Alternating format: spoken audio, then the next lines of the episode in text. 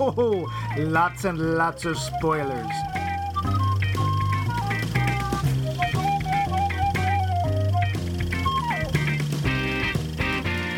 Time keeps on tubbing, tubbing, tubbing into the future. I want to fly like a wombat to the tree. Fly like a wombat, let the backpack carry me. Or uh, something to that nature. Welcome Thank you. We'll let you know. to Max Mike Movies, the podcast with Zip, Zang, and Zoom. You'll not find a better pick me up anywhere except perhaps your local grocer. I Forgot How Much I Hate Time Travel is our series, and Hot Tub Time Machine is this week's subject. Surely, you say, no one can travel back in time via a water heating contrivance, and you'd be right. But they made a movie about it anyway. Over there, temporally speaking, is my bro, my number one, my got my back even when the cheese is about to hit the tarmac guy. Max, don't touch that dial, Levine. Say hello, Max. What up, dog? Dog. And back at you with, yeah, a forehand that's uh, nearly as weak as my backhand. Am I? Mike, don't blame me, I only work here loose. We're going to dive as deeply as we can into this rather shallowly made tub of a film, but first, we have a poll question to take care of. Hmm. Last week we asked, can you think of a mediocre or even bad movie that has one really great scene or really great performance in it that almost, but not quite, saves the film? You have this to say. Dave! Can I get a Dave out of Excuse you? me, Dave. Damn. Fired. Dave answered, quote, Tank Girl. The poetry recitation by Iggy Pop might be worth the price of the movie, but isn't. Mm-hmm. The truth about Charlie, the scene with Charles, I know I'm going to get this wrong. Osnivore. I'm sorry, Charles Aznavour, is fabulous, or at mm. least that is how I remember it. The movie It- isn't. He's right on both counts. Yeah. No chance I will watch again to find out whether the scene is as good as I remember. End quote. Good answers both have twice the bucks. Mm. George Saulnier gives us, quote, There are many, many, many, but one that comes to mind first is Studio 54. Fairly mediocre across the board, but Mike Myers, who I really don't like, gives this fearless performance as the club's founder. I thought it was very impressive. The movie, eh, end quote. Uh, personally, I, I just tuned in for Ryan Phillippe. uh, thanks, George. Yeah, he was uh, he he acted very well in those tiny little shows. Um, anyway, uh, Tyler Stewart's answer was quote in Oz the Great and Powerful 2013 with James Franco. The protagonist arrives in Oz and impresses the locals with some parlor tricks, but the best moment was when he healed a porcelain girl with some glue he had in his bag. It was a simple Earth solution to a typically strange Aussian situation that I thought really captured the essence of Baum's style. I hoped in vain for more scenes like that. End quote. Cool. That's one I hadn't seen. Had you seen that? I have seen that. I, I, it is an interesting scene. I, it doesn't come close to saving that crap fest. Ah, well. Val, who is more or less related to one of us, won't tell you which one, knocks it down to one line. Quote, my first thought is the golf scene in the original Space Jam. Quote, Larry isn't white, Larry's clear, end quote, is hilarious, one of my favorite jokes. The rest of the movie, ick, end quote. Thanks, Val. Yeah. Uh, see our previous Nice one. episode on Space Jam. Haley Paulson answered on Facebook with, quote, the one that first comes to mind is The Devil Wears Prada. It's a pretty standard, mediocre movie, competent acting, fairly predictable story, dialogue that's acceptable, but not necessarily anything to write home about. But Meryl Streep's performance as Miranda Priestley really does elevate it and make it memorable rather than just another run of the mill chick flick to add to the pile. I can't say it makes it good enough that I would recommend it to everybody, but it does mean that it's a movie I enjoy sitting through if I'm flipping through channels and it happens to be on. End quote. I have to admit, I not only read the book, but I've seen the movie twice. Have you eaten the necktie? Uh, it was delicious. More bucks for you. Thank you, Haley. Lastly, breaking the rules and therefore giving up all his bumpy bucks for this answer is the Weasel, Breaking the law, breaking the law. who texted me, quote, I watched Willow today. It still sucks, but your question concerning a performance that almost saves a bad movie applies to Val Kilmer in that movie, end quote. Hmm. See our previous episode on Willow. Yeah, that would have gone with Kevin Pollock, but okay. I I stole the baby. Thanks, Weasel, but remember how to answer the way that Bumpy wants you to answer. And how do you do that? Well, we'll go over that at the end of the show. We do not anger the bumpy. No, it is not a pretty sight. Max, how about you? Is there a film that you can think of that hmm. has almost been saved? I was, af- I was afraid you were going to ask that. Uh, um, actually, I would have to say Watchmen. Your question. Yeah, no. I would go with Watchmen, which I don't think works as a movie, but I think Billy Crudup's performance as Dr. Manhattan is really good. And I also think Jackie Earle Haley's performance, this is so technically too, as Rorschach, uh, was really impressive. I don't think they were enough to save the movie, but they came pretty close. I remember part of Doctor Manhattan. I know. performance. Yes, yes. You remember. You remember little little Manhattan. You, re, you remember downtown Manhattan. Was that little boy or no? Never um, I will agree with the Jackie Earle Haley. Uh, Jackie Earle Haley, a name that can't be pronounced. Uh, he sadly had sort of a one spike with Breaking Away, and then seemed to mostly drift into nowhere. Yeah. And this was his comeback movie, and did a great job. And he did kind of come back. He almost. They tried to put it. They tried to set him up as the new Freddy Krueger. It you know Oh, they did were, they? yeah like, they were like trying, actual Freddy Krueger. yeah they were trying to reboot the uh, Nightmare on Elm Street. I it didn't work real well, which I don't think I'm betting was not his fault, but. Robert Englund is just so friggin' iconic Yeah. as Freddy. So yeah, that's my. What about you? Um. No, Nothing. I tried. Ah, there was nothing I could say. You know, this film is terrible, but oh, thank God for so and so. No, I, I, I mean, I'm. I think it's a good question. Hmm. Nothing leapt to mind enough that I could write it down and remember. So uh, I'm gonna go with no. Okay. Um, you uh, got one for next time? I do. This week's poll question, which, as I've been told, isn't exactly a poll question, is. If you could recast any one part in any one movie, which character would it be, and who would you replace the existing actor with? Oh, that that's that's easy. It would be uh, uh, the Room, Johnny, and I would recast him with anybody else. If you have a real answer, let us know, and you, anybody. and you might Bumpy could do it. and you might win a special prize from the Bumpy Hut catalog of value, soon to be an actual idea. But now we have trivia for Hot Tub Time Machine. Oh, hi, Bumpy. The show. Trivia: John Cusack, arguably the biggest name in this movie, Easily. said he decided to be in this film based entirely on its title. Oh, John, you have to read more than the first page. Yeah. If you look really, really closely when our heroes, such as they are, first arrive in 1986, there's a shot of the music video for You Can Call Me Al in the background in which Chevy Chase appears, as he also appears in this film as a Uh, like, role that we will talk about Yes. later. The band Poison did not actually appear in this movie. They were Oh. instead portrayed by Poison tribute band Unskinny Bop. You know. ah, ah, yes, I have all of their album. I would like I would like to leave you with this thought, ladies and gentlemen. Poison Tribute Band. I think my Poison Tribute Band would be named Poison Tribute Band. And I think mine would be named arsenic or cyanide or Actually- something a little more clever. my Poison Tribute Band would be named Crispin Glover. uh, speaking of Crispin Glover, this is Crispin Glover's second close run-in with time travel, the other being 1985's Back to the Future. True. Yeah. Steve Pink, not a well known director, only got this gig because A, the screenwriters, Sean Anders and John Morris, were being replaced as directors, and B, Steve Pink is a close personal friend of John Cusack. Make of that what you will. Yeah, thank you, Hollywood. Might be another reason that Mr. Cusack signed up for it. It's like, I like the title and it's my best friend. All right. Far from being innocent himself, Sebastian Stan, who plays Blaine, the I smell Rusky spies around every corner character Blaine, uh, would himself play a Russian spy in the Winter, Winter Soldier, Hail Hydra.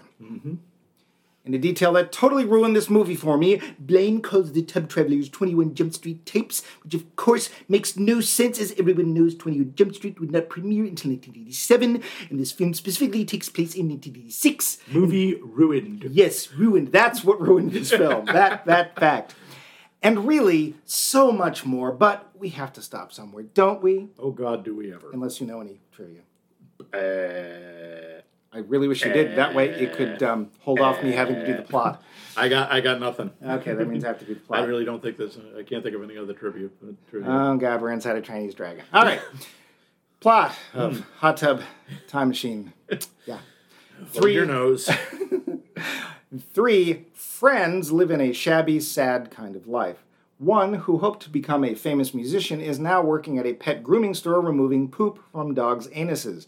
Another works in business and just had his wife leave him and take most of the items out of his home. The third is a depressed egomaniac alcoholic who tried unsuccessfully to commit suicide in his Trans Am in his garage after drunkenly, drunkenly driving it home. Oh, the wackiness. Trying to console their friend Lou, played by Rob Corddry with two D's, Adam, played by John Cusack with one C, and Nick, played by Craig Robinson with one R, decide to all go on a nice road trip to try and rekindle their high school days, where they all peaked. Along for the ride is Jacob, Adam's nephew, played by Clark Duke. When they get to the mountain town, they find that it's gone severely downhill, get it, and is now little more than a drainage ditch for the low end of the gene pool. Still, they try to revive their sense of fun by opening up and getting into the hot tub while drinking enormous amounts of booze. B O O Z E, booze. Brought to you by the Booze Council. Suddenly, after spilling a Russian energy drink on the controls, controls, Suddenly, after spilling a Russian energy drink on the controls, they find themselves sucked back into 1986, where they inhabit their own younger bodies while attending the Fish Under the Sea dance or Winter Carnival or something. something. Thinking that they have to act exactly as they did at the time to get back, they set out to do just that. Some of the lads have trouble with this idea, and soon the plan is not only off the rails, it's utterly buggered. Will they manage to complete their tasks before dawn, retrieve the one lost stolen can of Russian energy drink, TM, before dawn when the tub, time tub, tub, uh, uh, before the dawn when, yeah, officially, and for reasons unexplained, will stop working. Yeah. I wish I had a time tub or something filled with alcohol. Uh, or will they be trapped in an endless loop of 1986? The answer will not surprise you.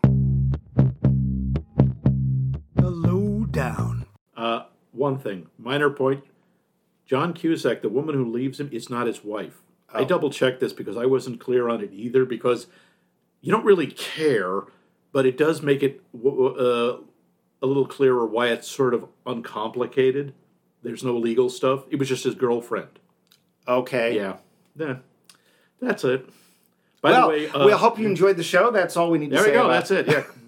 Uh, Clark Duke, by the way, he's done a bunch of stuff. The main thing I remember him from, uh, maybe you got something else, is uh, Kick Ass and Kick Ass 2, where he plays Kick Ass's best friend, who later in the second movie becomes Battle Guy.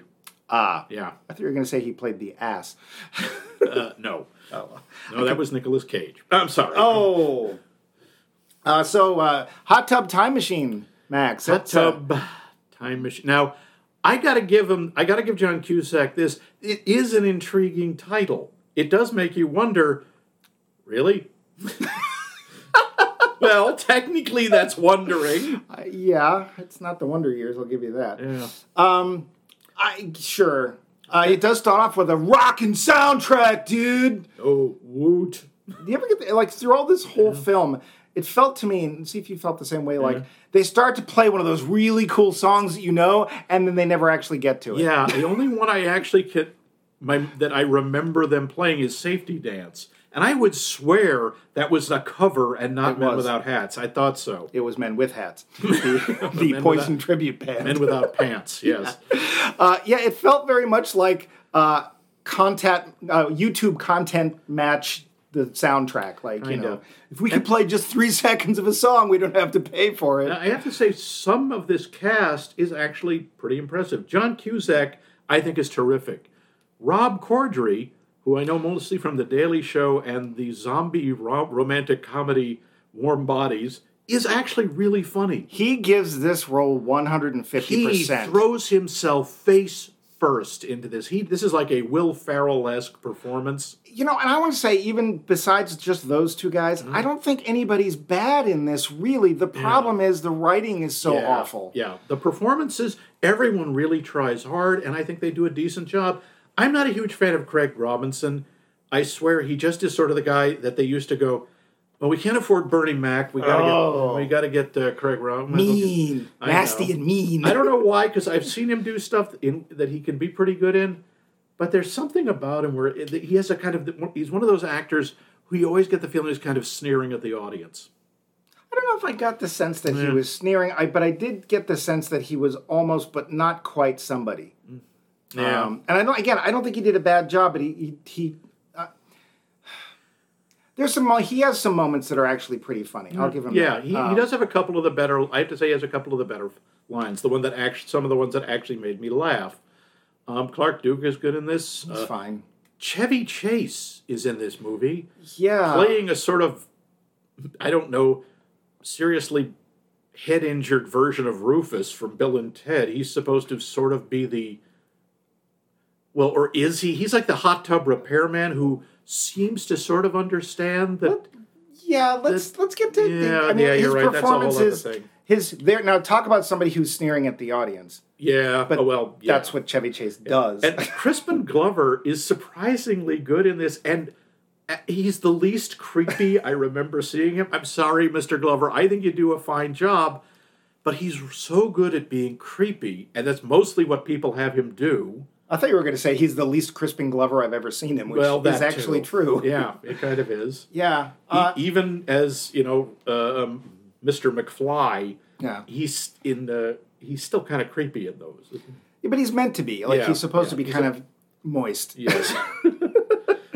Uh, yeah, this the, the performances are not the problem here. Yeah. I did not recognize Sebastian Stan as Blaine at all. There's He's another guy who really throws himself into it. Yeah. I mean, yeah, you're going, wait, wait a minute. Oh my God, it's Bucky. Yeah, except he's blonde. He is. He's, well, kind of. He's died. It's very clear it's a die job. Well, I think Bucky's has pretty much died too. I don't think that's his real hair color. Okay, well. Um, but he's pretty much. I mean, he yeah, he's like twelve. and I like the fact that he's obsessed with the movie Red Dawn. Yeah. That's where he gets all the anti-commie stuff from, and that's his entire, you know, idea of uh, what what makes uh, uh, Russian infiltrators. Right. Well, they the movie does supposedly take the characters back to the 80s, so it has to be all 80s stuff. Yeah. We do briefly see Reagan, which yeah, that you know Yeah. had a slight influence on the 80s.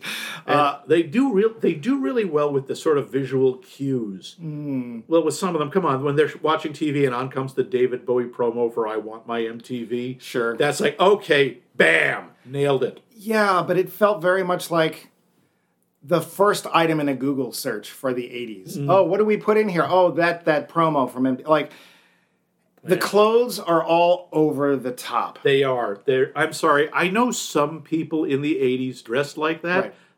Not everybody did. No, no. And it was like, let's find the most ugly, the most clashing, bright colored his clothes, and then everyone has to wear Yeah. them. Let's take the worst elements Yeah. of the, the fashions of the '80s and put them on everybody in the, in there. Yeah. So yeah, the performances are fine, which is weird because it's mm-hmm. very rare that I come across a film where you don't just sit there and go, "Oh my god, so and so stuck." Even John Cusack.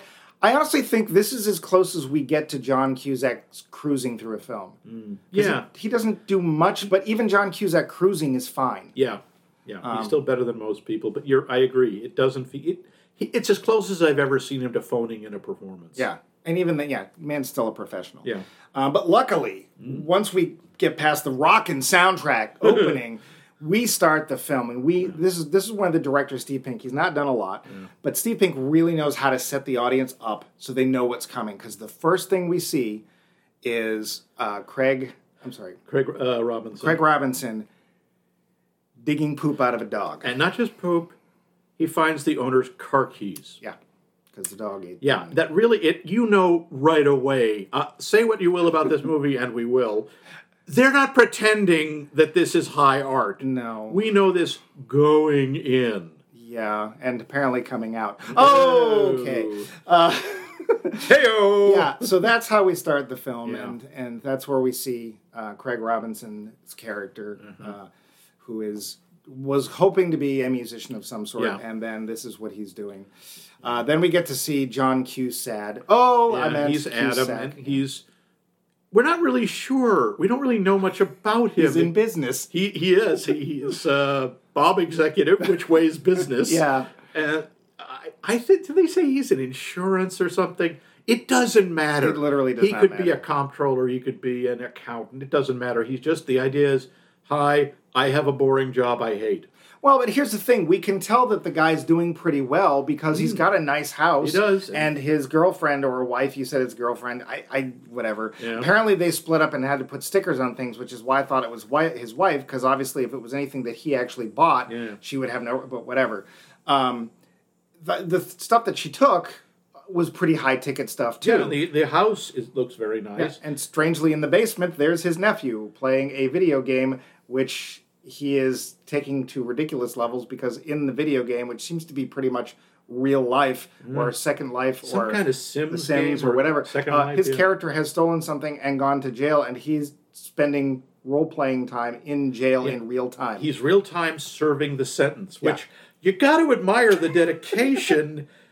it's just kind of pointless, and it's this is also clearly another character who is fairly pathetic. He's twenty years old. is he? That yeah, he says that. Yeah, Cusack says you're twenty years old, Oh, wow. and he doesn't go to college. It's when I'm not. It's not clear if he graduated high school. He doesn't do anything. I mean, it wasn't like I wasn't sitting right next to you watching Yeah. the film. Yeah. and uh, he doesn't do any. we- We're not entirely sure why he's there, except his mom's boyfriend doesn't like him. I guess or whatever. And his that's his that's obviously it's it's uh, Adam's sister who will show up later in the plot as a Mm. Yeah, yeah. It one thing is very. It's right away. It's very difficult about this movie. You don't like anybody. Well, luckily that change. No, it doesn't. well, well, they try. They do try to make them more likable, but right away, and again, this is something to say for the movie. It does establish the characters right away. It's like, okay, these guys are sad, disaffected. Yeah. Uh, you know, they they were apparently used to be like the three amigos. They were best friends, and well, Which they were close friends in high school, which is clearly, you know, thirty years ago, twenty five years ago. Yeah, I, I want to say that they were best friends the same way that Huey, Dewey, and Louie are best friends. They're Like, related, but I know, but it doesn't lead to anything. yeah, and you know, uh, Lou, Rob Corddry's character, which we don't really know what he does. I get the feeling he doesn't really do anything because he's one of those guys who obviously thinks he's too good to have a job and tries every kind of hustle and fails at all of them. yeah, but he has a period Trans Am. Yeah, I don't know. Yeah, which I will bet is about to be repossessed. I will also bet is a really good car if you're trying to commit suicide because I bet the gas that comes out of that thing is nasty. Yeah, that's actually a really dark beginning. Yeah. he is affected. He tries to kill himself. He, he he, he by the way does it very badly. That that whole thing of driving your car in the garage and running the engine, that really doesn't work very well. Well, he also had the T roof off. Never mind the windows Yeah, down. yeah. So it's like, uh, you need a small area to fill with gas. Here, Yeah. let me show you. Yeah, because uh, I hate to tell people this. I hope this isn't bursting a bubble, but in general, garages are not airtight. Yeah, I'll say, especially in the winter. Yeah. Uh, yeah, so that's the beginning, and then he ends up in the hospital, and, and they somehow, like, I guess there's no family to call, but somehow they have the friend's phone number, and the hospital calls the friends, and in a, He must be in the phone. I, I don't know, unbelievable part, the hospital's like, oh, there's no family? Well, you'll do. And Well, yeah, they say, does he have any family? And one of them says, yeah, but they all hate him. right, and so they they take the word of these strangers. Yeah, I, we don't know who you are, but sure, go on in and see the man who's on suicide watch. Right. And so then we have this little moment where they basically come up with this idea to go back to, you know, this little town somewhere that Kodiak something. Kodiak Village. Well, You don't Kodiak care. Valley. Yeah, Nobody no, you don't cares. Yeah. And it's like they remember it from their, their days as high school students, and I'm like, who lets their high school sons go off to a Mm. ski lodge? But Mm-hmm. whatever. And luckily, to brighten the mood, before we actually leave the ho- the hospital, we get a really great catheter joke. We are Oh, in yeah. for a wild, wild ride. Yes, there's a catheter joke. There's a peeing on people joke. and You I, can now- just see how highbrow this is going to be. This is this is you know Oscar Wildean levels of wit. no. No, Uh, really, it isn't. And remember, Mm-hmm. there's time travel. There is time travel. this Sort of. again, we you wouldn't know this for the No. first I don't know twenty, 20 minutes, of the yeah. movie or so. And how does the time travel work? Yeah, Yeah. here comes the premise of the film, folks. Max, would you please enlighten our audience as to how to build a time machine? I'll get you for this. you get in a hot tub and you spill a, the Russian equivalent of Four Loco, which is what that, that sort of. I assumed it was alcoholic as well as an energy drink because it just was apparently It was called Chernobyl. Chernobyl. Yes, and yeah, Cord Lou says it's. A, I don't know, but a bunch of the stuff in this is illegal. Yeah. You spill it on the temperature controls. Yeah. Which, by the way, also have a year written on them. and that creates an Einstein Rosenberg bridge, which Sure. they totally mention, except they don't. And uh, it transports them to 1986 in the hot tub. It also transports them. Okay, this is the this this is where it gets painful. Now explain this so everyone can understand, including me.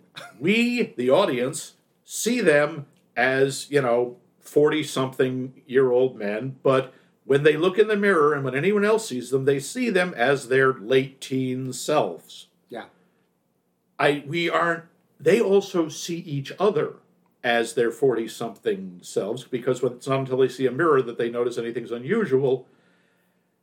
This is never explained. I don't know why this is the case. Well, it's obvious that the reason they did that was so that the audience. Um, Yeah. Well, okay, so when Uh-huh. they first get into the. Uh-huh.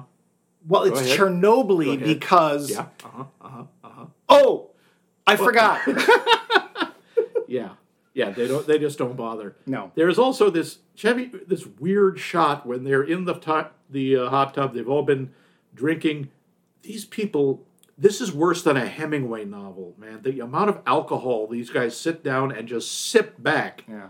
would kill a moose. and in the middle of it, they're hallucinating, and, and uh, there's Chevy Chase in the hot tub with them, fully clothed, Yeah. just for a shot. Yeah. Both kinds. Oh yes, and when they wake up, of course, the first thing Rob Corddry does is, in close up, vomits on a squirrel. Ah, vomit jokes. Because So many barf jokes. if the poop joke doesn't work, if the catheter joke doesn't work, kill him with vomit. That's an Yeah. old. Um, that's an old vaudeville um, Yeah. saying. yeah, vomit jokes. and uh, the other thing that I don't understand. Okay, never mind the time travel. Yeah. But they, the first day they get there, these 40 something year old men who have not been to this place in 20 odd years, they get on the skis and they get on a black diamond slope Right. and they don't die. Yeah. I call no way. And and you're telling me that Jacob, the 20 year old who sits in the basement and uh, plays video games all day, is still, however, a master snowboarder. Well, Max, now I think you failed to understand Yes. that that what's it, Jacob? Is it- Yeah, Jacob. Jacob, yes. uh, was really really good at um, Uh-huh. Windows Flight Simulator, which, as you know, will prepare you for any outdoor sport, including piloting. Yeah, whatever. Well, he's young, and all kids can Uh, yeah, snowboard. I guess with the fruity fudgy. But, Yeah. you know. They- so they do realize what's happened. They figure out, oh, the, they don't really know how. They, I think it's Jacob who just sort of blurts out, or no, sorry, Craig Robinson blurts out. Uh, is, I'm just going to say it: hot tub time machine. Oh, luckily he does it while looking right into the camera. Yes, he does. But okay, so all of our characters have been transported back to 1986, which I guess is because it was the one of the last times they were all together, and Mm-hmm. at the we watched them peak basically. And uh, uh, Yeah. let's put it this way: it's it's not a very tall peak. yeah, they don't really set a very high it's the- bar for them to clear. the bunny trail. The main thing, it's if anything is the motivator, I'd have to say is Rob Corddry's character Lou, because in his he has built this up in his mind as like the greatest time of his life, Right. Which to be fair, it probably was. Yeah. And this is, again, this is a surprisingly deep or thoughtful aspect of this movie. One of the themes is the excess of the 80s and the sheer indulgence. It was called, if you remember, the Me Decade.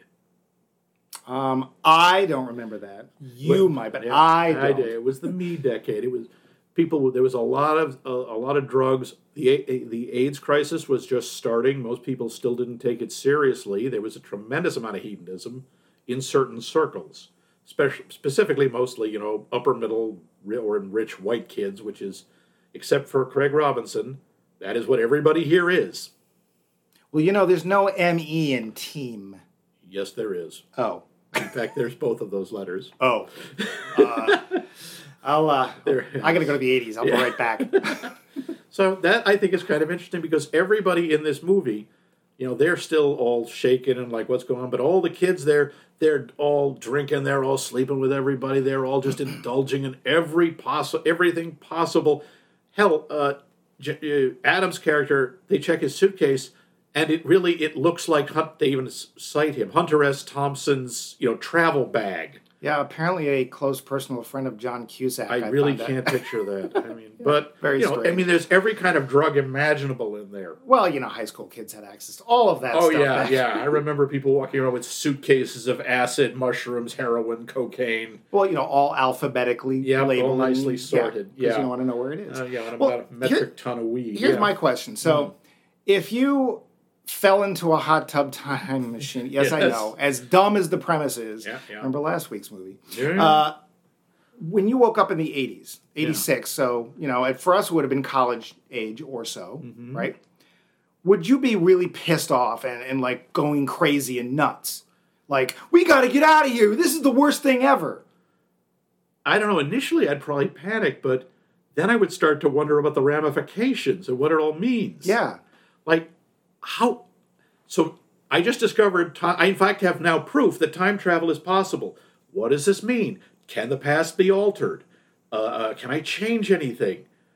And I have to say, Lou is the one who thinks I can use my future knowledge to to my advantage. He, of course, uses it in the simplest, pettiest possible way, which is to make money. Well, let's face it, that fits Lou's character It really, really does. really well. The interest, the thing I have to say, this kind of surprised me. There's one moment in this film. Most of this film telegraphs everything it's doing, but there is one moment where they're in a bar. It's 1986, and there is a playoff, a, a football game. It was Cleveland, and this is real anyway, and they haven't done hmm? It was Denver. Denver, Denver, and Cleveland. Something, I think so. And the score is tied 13-13. And this was a famous game where I think it's Roger Elway. Sure. Yeah, Max and I are huge football fans. we, we, we enjoy footing the ball. riffs. Yeah, uh, we, we enjoy the the local sports team with their playing, but Rah, rah, rah, rah. but uh, uh, there is his. I, I did look at this. This is true. In the 37 seconds left in the game, Roger Elway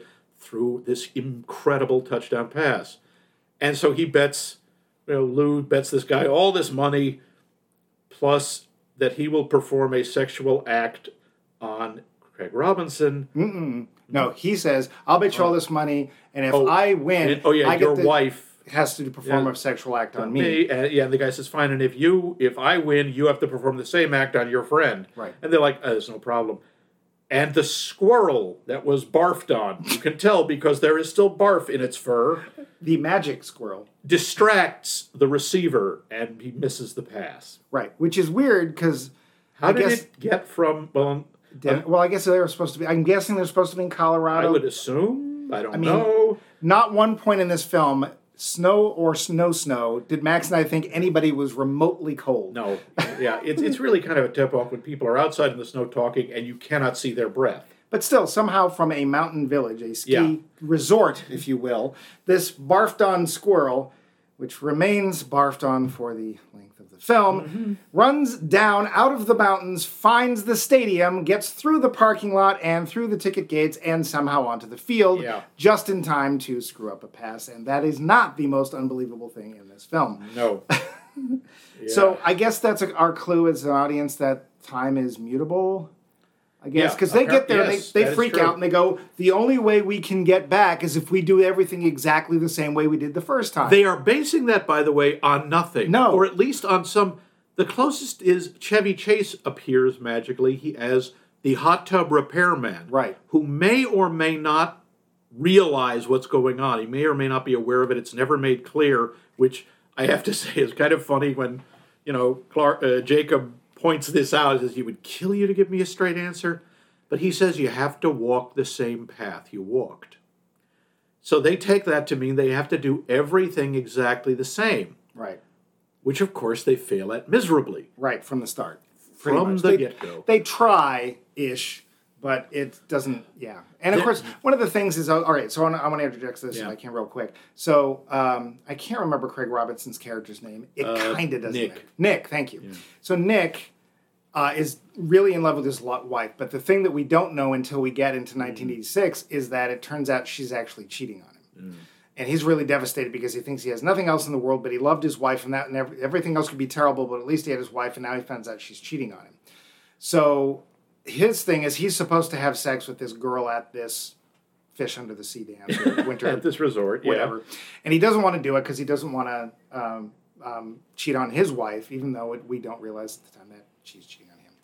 And so that's a thing. And he ends up going through it, Mm-hmm. which he doesn't want to do. Yes, he's actually he actually sobs all the way through the act, which we get to see in really uncomfortable detail. And unfortunately, it's probably fairly indicative of a lot of people's first time. uh, I don't know that's true, but it uh, makes for a good teen comedy, doesn't it? Uh-huh, yeah. Uh, although there's no real teens in this. I don't think there's anyone under 30 in this film, but Pretty whatever. sure there isn't. Yeah. So yeah, so we get through that.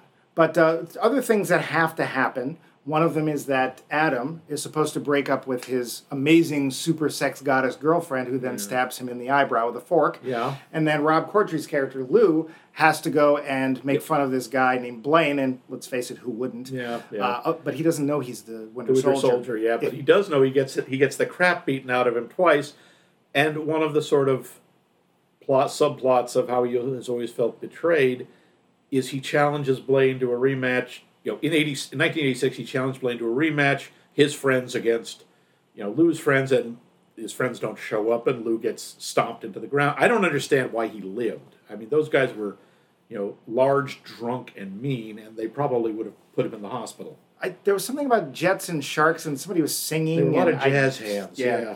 Uh, I don't either. It- The, the fighting is actually not that bad. Mm. It's just sort of glazed over a bit. But he says he's going to go through with it. The one real weird part of this equation, which only sort of gets mentioned, is Jacob. Mm. Jacob obviously was not there in 1986. He hadn't been born yet. And Yeah. Jacob, when they first get there, there's this weird moment where he kind of phases out. flickers like Yeah. a TV that needs its antenna. Oh, okay, an antenna is a piece of metal. Anyway, needs Yeah. antenna antenna jiggled, and then everything's okay.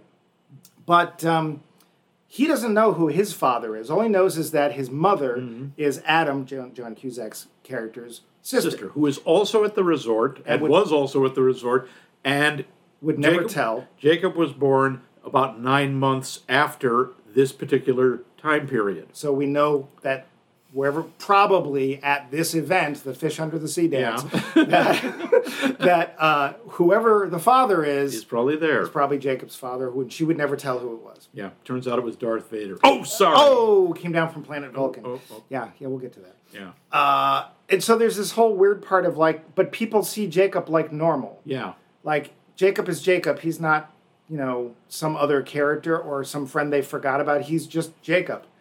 Even weirder is although everyone sees them come back and they're inhabiting their own bodies, somehow the backpack with all their tech, including their their iPhone 4Gs Yeah, or 3Gs maybe, probably. uh, and the Chernobyl and all that other stuff came with them, and everyone can see that too. Yeah. Because the can of Chernobyl sets off Blaine, who instantly turns on his copy of Red Dawn, which he has brought with him on vacation to Yeah. this place in Denver, we assume, so he can show his friends, oh, look, they're Russians. I kicked Rob Corddry's ass, and I got his backpack with his Russian drink in it. Yeah, And yeah. see, it's just like Red Dawn, even though that's in Michigan, and we're not. right, right, So whatever. Because trust me, there's no mountains in Michigan. Uh, so whatever. There's consistency thing. There are some issues. They, there's also this very peculiar running gag. I don't know if you can call it a gag, and that's with Crispin Glover's character. When they return to, yep, when they return, you know, a- a- when they first show up at uh, Kodiak Valley. yeah. By the way, are there Kodiak bears in Colorado? No. I didn't think so. but uh, they show he has one arm. He is missing an arm, and he is this angry, embittered, Yeah. you know, throwing everything around, just awful. And when they see him in '86, he has both arms, and the running gag. It is funny. Oh yeah, yeah. This, this is such a funny idea. They every so often something happens that they're sure is going to sever his arm and doesn't, and Lou gets more and more frustrated with this because he's expecting it to happen. and wants it. Wants it to happen because reasons. Yeah. Lou is horrible. Yes, there is no redeeming feature about Lou. There's nothing. He is an awful, awful person in this. He's completely self-involved. He has absolute. He, he's. I think he's a sociopath, quite honestly, or at the very least, a narcissist. He doesn't. Nobody else matters. He is incredibly abusive. He doesn't get his way, and he just has this vision of the way things are supposed to be, and to hell with anything that interferes with that. None of these people are any prize, Mike. No, no. Uh, I mean, to be fair, if you want to say Adam and um, Nick are at least They taking have- responsibility Yeah. for Lou, which they it's basically they realize if we don't, nobody will, and if we don't, he's going to hurt people. Yeah. So I guess we'll be his friends, although we won't call him much or each other much, Yeah. and we're all just sad.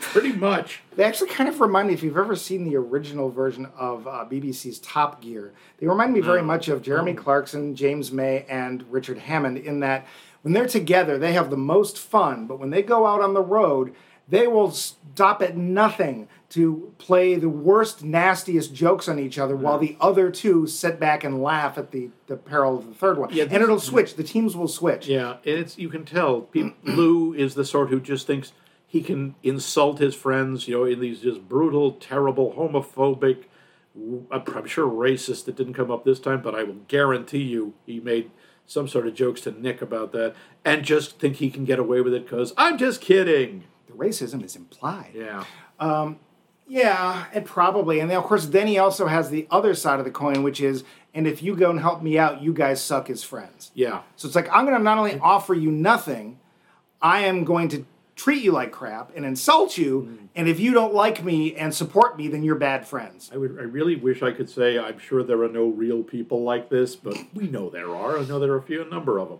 Yeah. So Yeah. initially, their whole the whole point of the movie seems to be we have to follow through everything We have to re, they have to relive the entire night exactly as it was done to get they- back to a life that we hate. Yeah, yeah. There's You know, your one- premise. One, does kind of wonder there, but uh, And so now here's the thing. yeah, they never once really sit back and examine what they're heading back to because none of them has anything they particularly enjoy.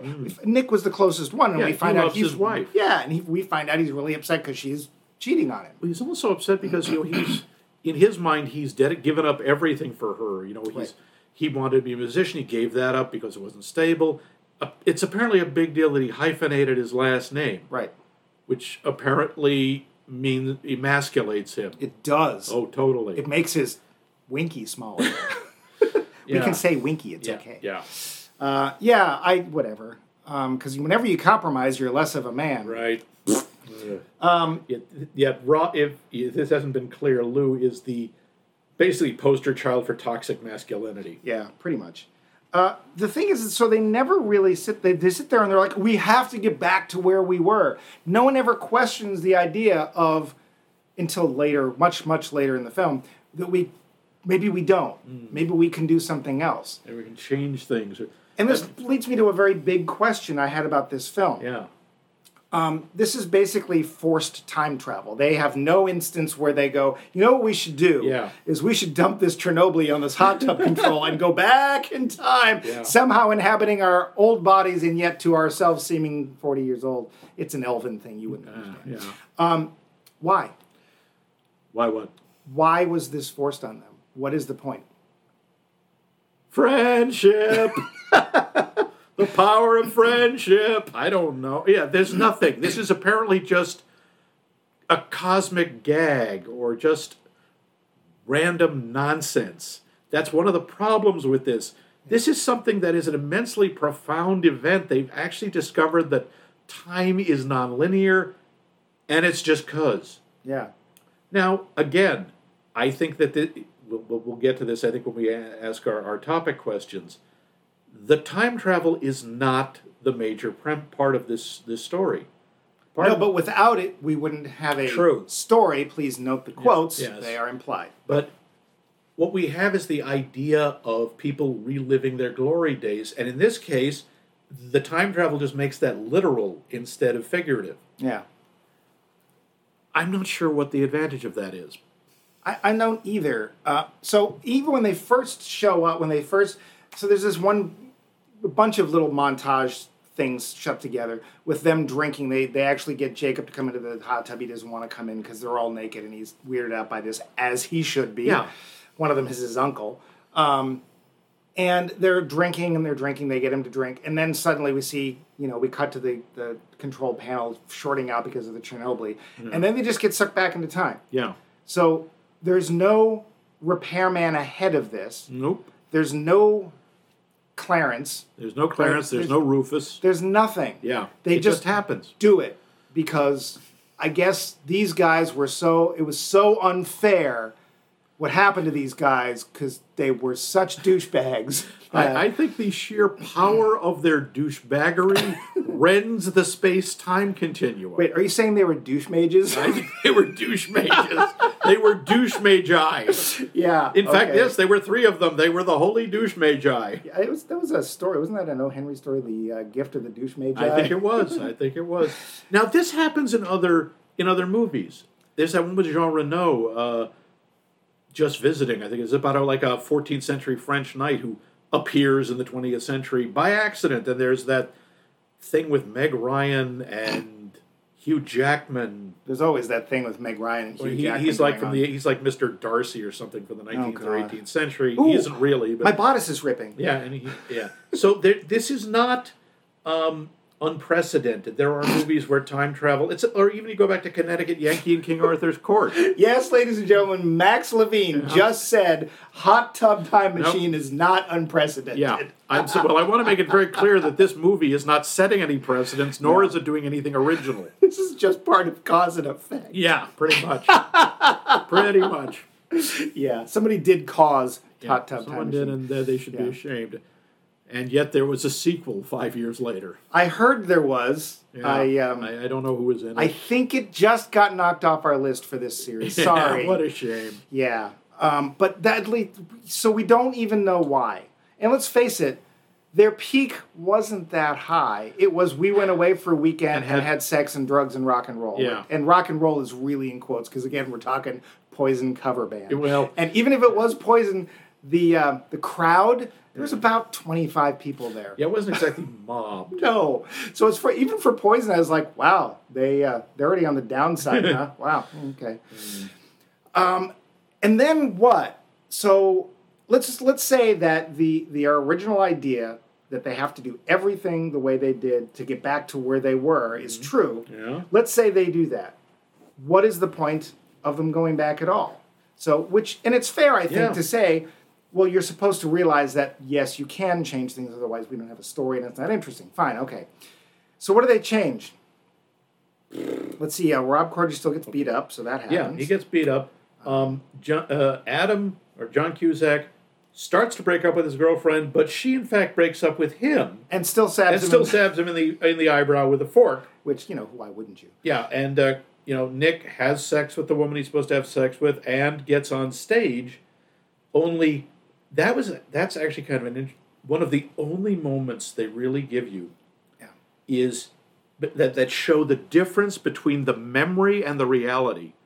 He was always talking about, oh yeah, I, when I got on stage that night, I rocked. It was amazing. He suddenly has a flashback, just as he's getting on stage as his adult self, and he remembers he totally choked.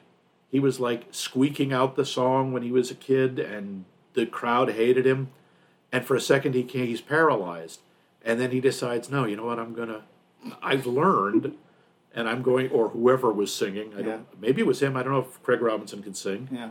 And he belts out a song, and You remember what the song was? I do not. Oh, poop. Neither do I. But it was funny because Yeah. it was not because he thought it was like this all bad rap thing, and it was like safety dance. I don't remember. No, So- it was something- It, uh, it was Jessie's girl. Yes. No, no. That he didn't sing that. He Somebody didn't. else oh, was. somebody did, Yeah. and somebody will pay. yes.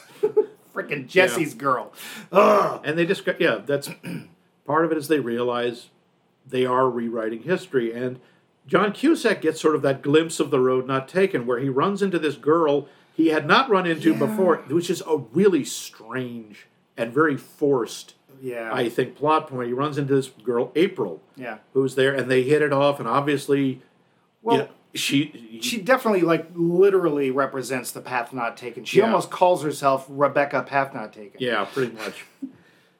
And she's kind of wild, and she's like Yeah, she's- following the band. I She's guess. a bit. She's a journalist, so Or she's so she like says. she's a professional. You know, she's obviously she's smart. She's dedicated. Yeah. They uh, they get along.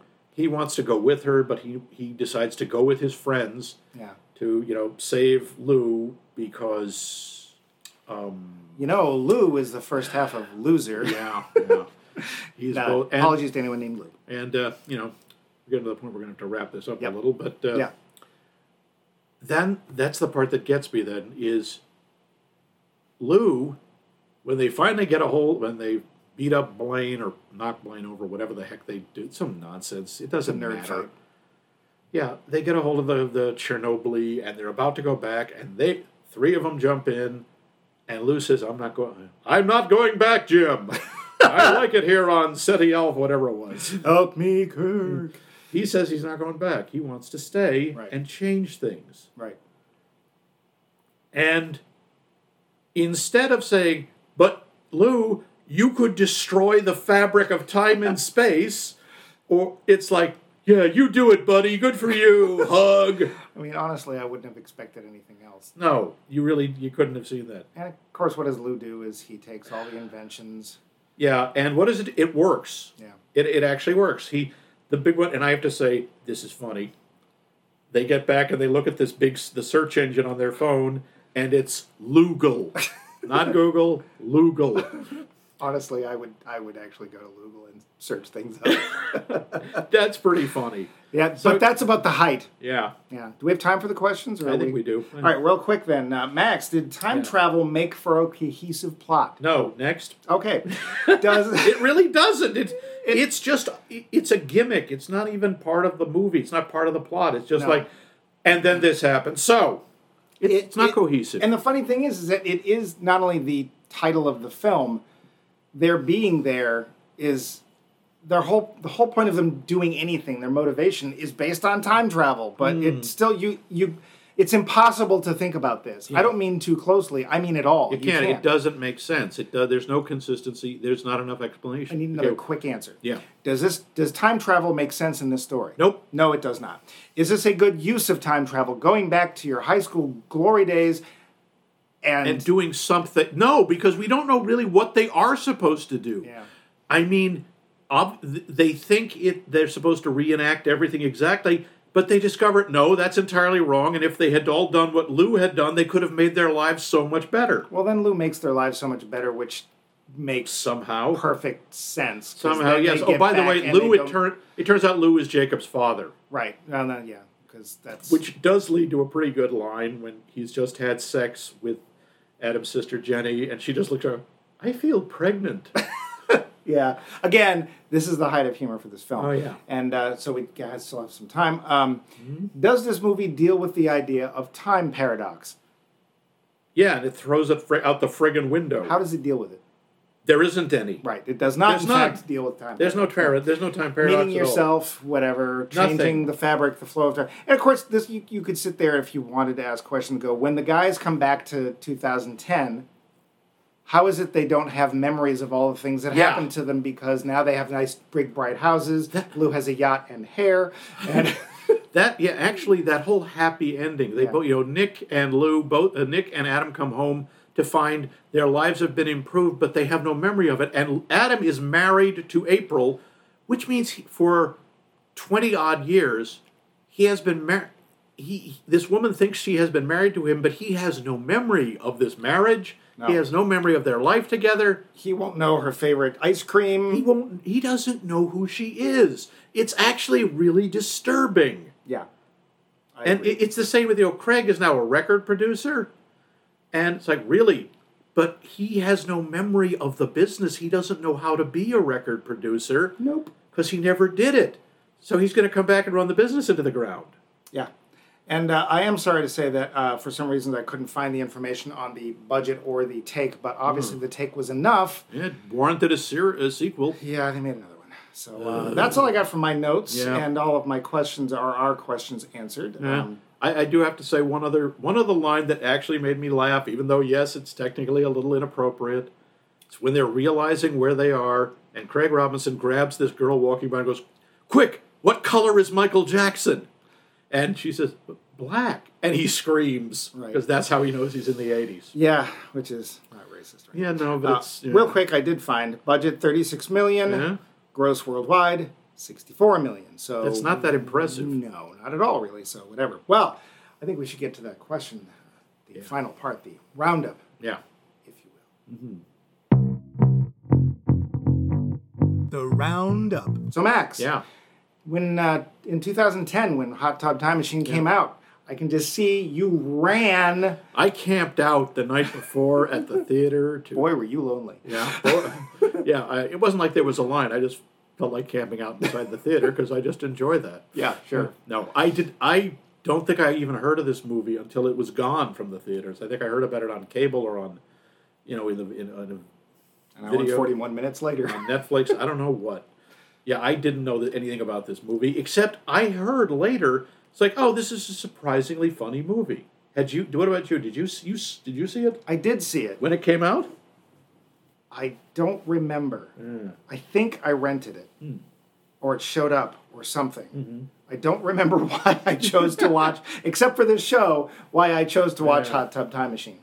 Uh, and the thing is, is that when you told me, oh, I heard it was funnier than than you expect, my initial thought was, eh. um, so what did you think? I was wrong. uh, the sad thing is, this movie could have been, I think, a lot funnier. You have a really good cast. Yeah. I don't think the director was awful.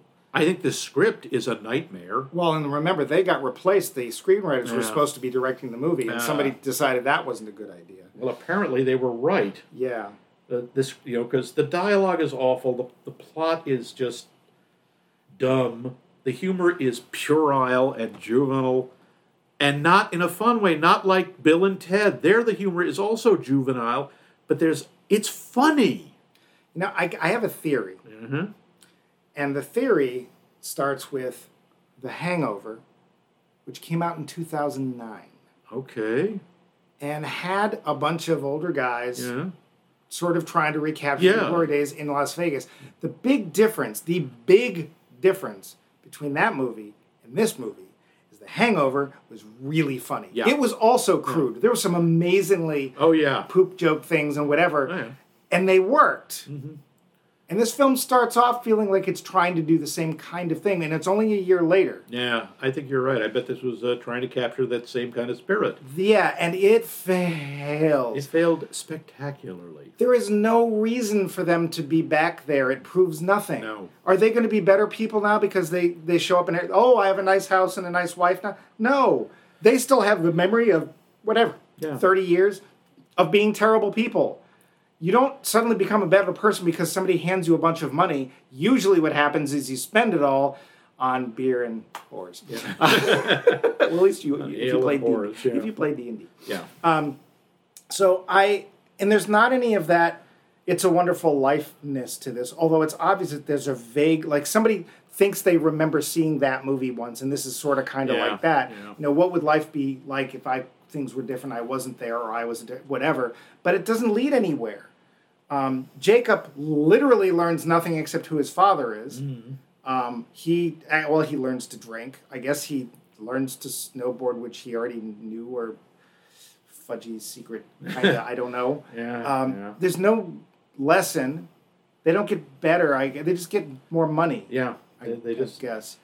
So yeah, and it also plays into this whole idea that oh wow, that really was the best time of their life or some such. yeah. And I don't understand if there's any message about what it truly means to be friends because I'm still left with the same feeling at the end of why did you stay friends with Lou at all? Yeah. You didn't do him any honestly, they didn't do him any favors by doing that.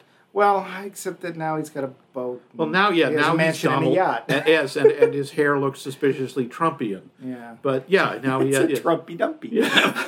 yes, he yeah, as you say, he's Elmer Fudd millionaire. He owns a mansion and a yacht. Yeah. Uh, the time travel in this film It, could have been made interesting, but Yeah. it literally has no rules and ramifications Nope. because, as turns out, the one thing they're afraid will keep them from getting back ends up not being anything at all. There's literally no justification, ramification, no payment. Chevy Chase's character probably is extra temporal of some sort, I but guess, disappears. but doesn't There's matter never, either. He vanishes after he tells him how to fix the time machine. There's no explanation. There's nothing. No. And even the one th- the one sort of cause and effect vis-a-vis the temporal anomaly is Jacob, and that is when they interrupt Lou having sex with his mother, his future mother, he disappears. Right. And then as soon as they continue having sex, he reappears. Yeah. And And that made sense because um, uh, look, the winged victory of Samothrace Where? Yeah. Okay. um, that's uh, that's it. And again, time time travel. Our whole thing on this series is time travel just generally does not work. Even when it doesn't work, it doesn't work. And so far, we have not seen an example where it really fully just works. But um, before we get to find out what next mo- week's movie is going to be, uh, I would like to go over, if I may, you may. uh, what the ways are to get in touch with us so Yes, that you can answer our poll question, which is which part, film part, would you, if you could, recast and with whom? To answer our question, you can email us at us at maxmikemovies.com, which of course suggests we have a website. We do. All of our past 150 plus episodes are there. That is maxmikemovies.com. If you like social media, and who does? And uh, we are on Facebook and Twitter under Max Mike Movies. And last but not least, you can find us on many, many different podcast apps, including that one and this one and that one over there as Max Mike Movies. But next week, we have another movie in the series. Yes, we do. I forgot how much I hate time travel. Max, what Indeed. is that film? Well, this one is is a, a charming little film about a little plane who always wanted to do a lot of loop the loops, and so they call him Looper. Um, That's the plot, isn't it? I'm pretty sure. I don't think you've ever seen a preview for this film. Okay. No, we are going to see the the Bruce Willis, um, Edward Edward Horton, or whatever the Edward hell. Edward Everett Horton. No, no, it's what the heck is his name? Edward Everett Norton. Joseph Joseph Gordon, Gordon Levitt. I know. Joseph Gordon. Gordon, Gordon. Yes, the Bruce Willis Joseph Joseph Gordon Levitt time travel bounty hunter oddness movie. Pooper. Looper. Yep. I think it's Pooper. No, it's Looper. I'm all- If you want to help us decide whether it's really Looper Yeah, or Pooper it- let next know. week, you'll tune in. yes, you will.